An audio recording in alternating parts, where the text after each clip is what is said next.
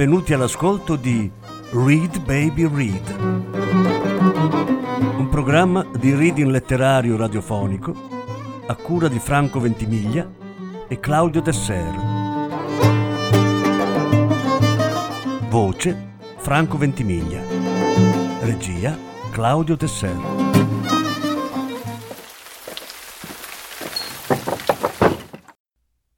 Fernando Pessoa il banchiere anarchico. Sesta e ultima parte.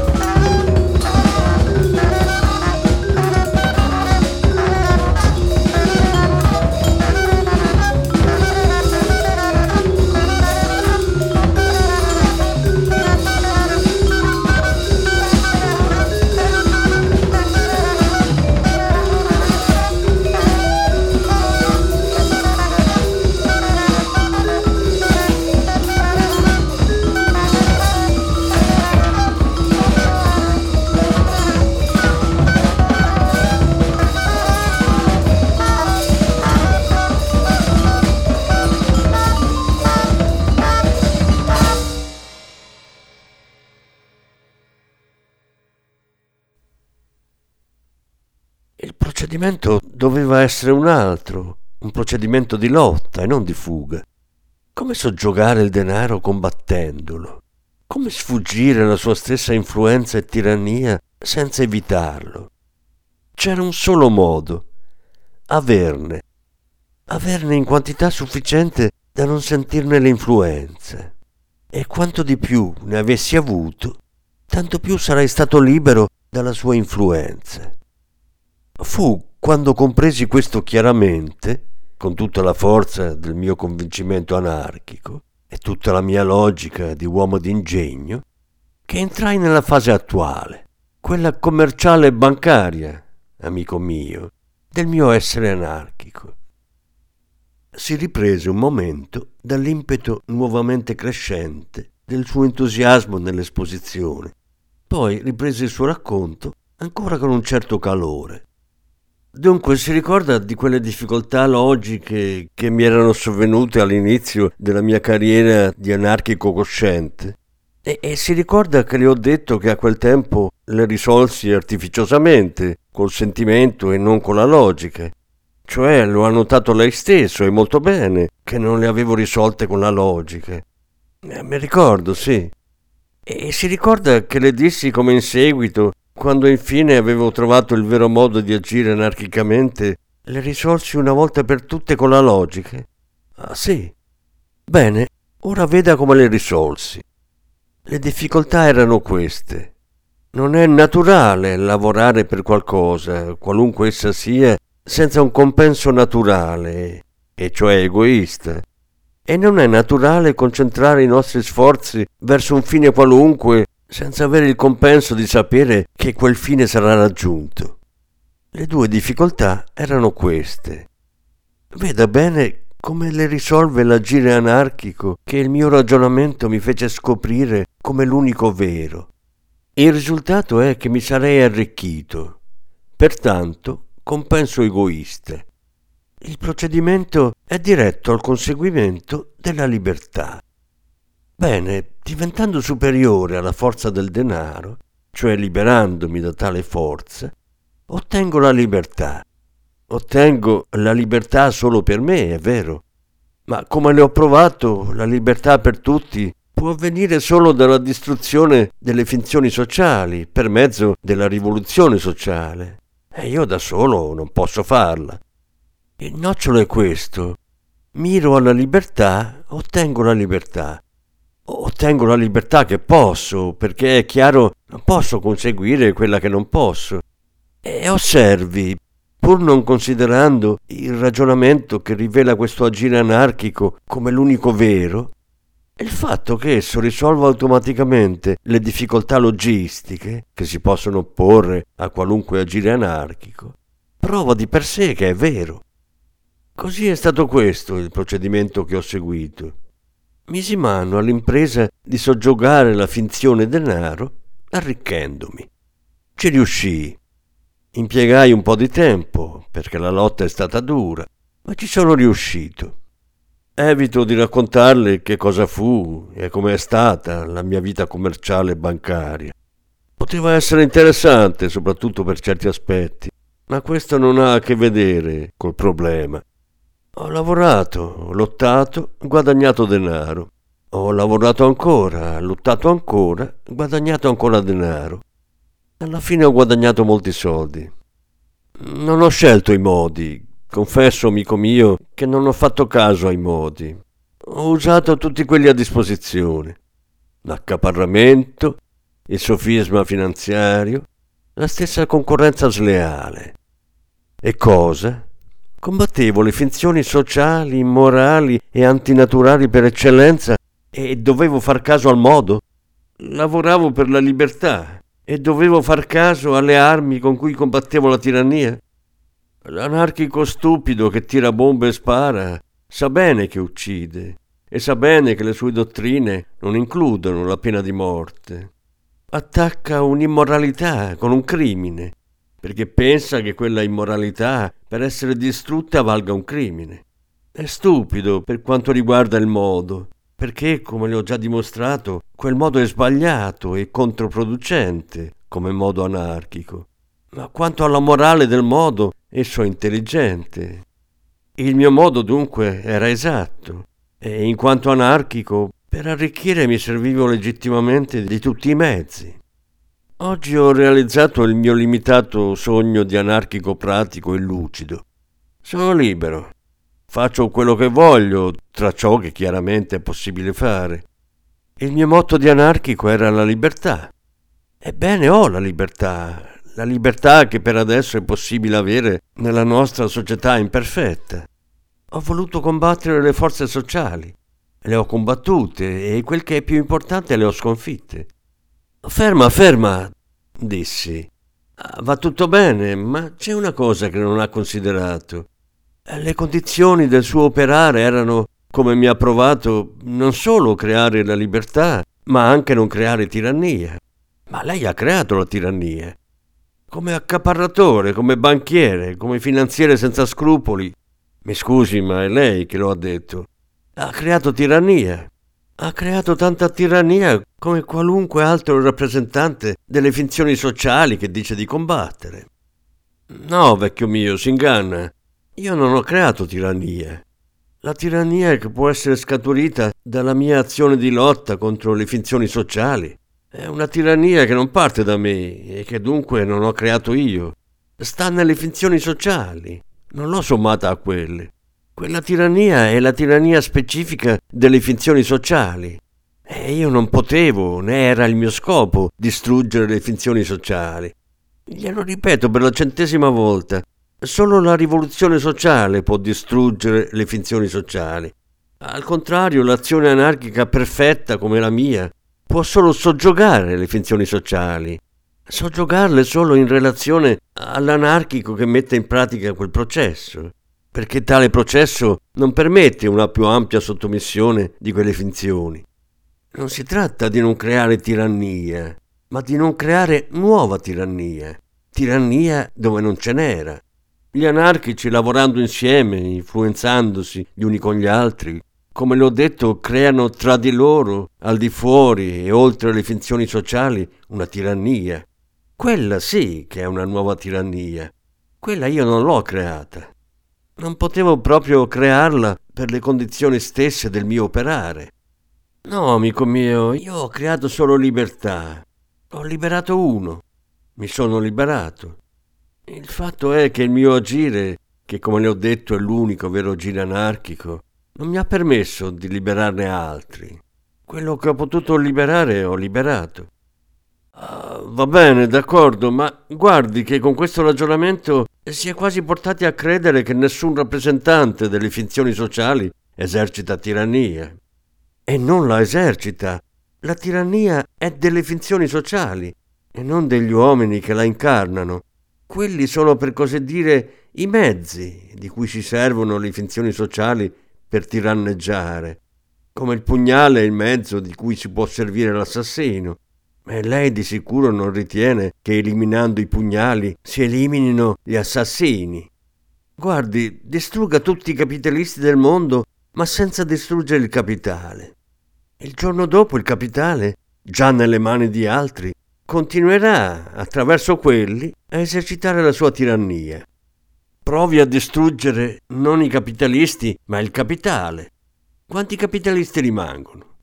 Vede? Ah sì, ha ragione. Figliolo, il massimo, il massimo, il massimo di cui lei mi può accusare è di fare aumentare un po', molto, molto poco, la tirannia delle finzioni sociali. L'argomento è assurdo perché, come le ho già detto, la tirannia che non dovevo creare e che non ho creato è altra. Ma c'è più di un punto debole. È che per lo stesso ragionamento lei può accusare un generale che ingaggi la lotta per il suo paese di causare al suo paese il danno agli uomini del suo stesso esercito, che deve sacrificare per vincere. Chi va alla guerra dà e perde. Si ottenga la cosa principale, il resto Va benissimo, ma consideri un altro aspetto. Il vero anarchico vuole la libertà non solo per sé, ma anche per gli altri. Mi sembra che voglia la libertà per l'umanità intera. Senza dubbio, ma le ho già detto che attraverso il procedimento che ho scoperto essere l'unico agire anarchico, Ognuno deve liberare se stesso. Io mi sono liberato. Ho fatto il mio dovere contemporaneamente nei miei confronti e nei confronti della libertà. Perché gli altri, i miei compagni, non hanno fatto lo stesso? Io non li ho intralciati. Se li avessi intralciati, quello sì che sarebbe stato un crimine. Ma io non li ho intralciati, nemmeno nascondendogli il vero operare anarchico. Non appena l'ho scoperto l'ho detto chiaramente a tutti. Il modo stesso di operare mi impediva di fare di più. Che altro potevo fare? Costringerli a seguire la mia strada? Anche se l'avessi potuto fare, non l'avrei fatto, perché sarebbe stato privarli della libertà, e questo era contro i miei principi anarchici. Aiutarli? Anche questo era impossibile per la stessa ragione. Non ho mai aiutato né aiuto nessuno, perché diminuire la libertà altrui è anch'esso contro i miei principi. Quello che lei censura in me è che io sono una persona sola e non più persone. Perché mi censura mentre compio il mio dovere di liberarmi fino a dove posso compierlo? Perché non censura piuttosto loro per non aver compiuto il proprio? Va bene, ma quegli uomini non hanno fatto quello che ha fatto lei, naturalmente, perché erano meno intelligenti di lei o con meno forza di volontà o... Ah, amico mio, quelle già sono diseguaglianze naturali e non sociali. Con quelle l'anarchia non c'entra nulla. Il grado di intelligenza o di volontà di un individuo ha a che fare con lui stesso e con la natura. Le stesse finzioni sociali in questo non ci mettono né sale né pepe. Ci sono qualità naturali, come le ho già detto, che si può presumere siano state corrotte dalla lunga permanenza dell'umanità nelle finzioni sociali. Ma la corruzione non è nel grado della qualità, che è dato totalmente dalla natura, ma nell'applicazione della qualità. Bene, una questione di stupidità o di mancanza di volontà non ha a che vedere con l'applicazione di quelle qualità, ma solo con il loro grado. Per questo le dico, quelle sono esclusivamente disuguaglianze naturali e su di esse nessuno ha alcun potere. Non c'è mutamento sociale che le modifichi, così come non si può far diventare me alto o lei basso.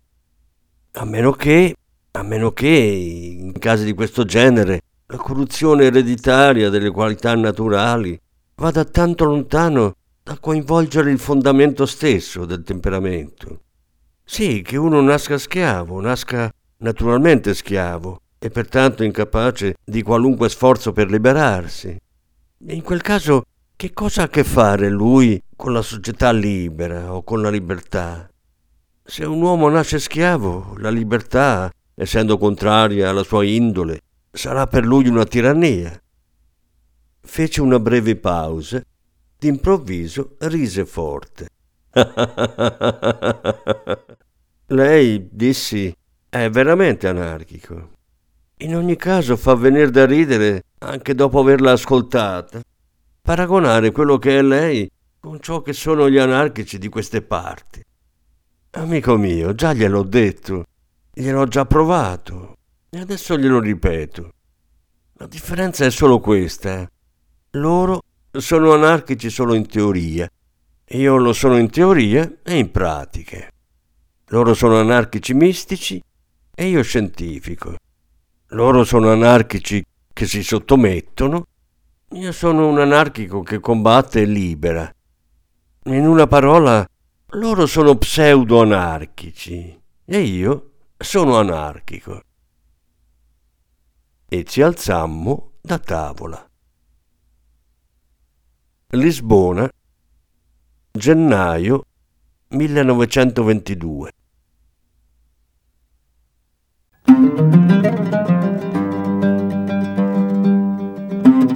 Avete ascoltato Read Baby Read, un programma di reading letterario radiofonico a cura di Franco Ventimiglia e Claudio Tesser. Grazie per l'ascolto, alla prossima settimana.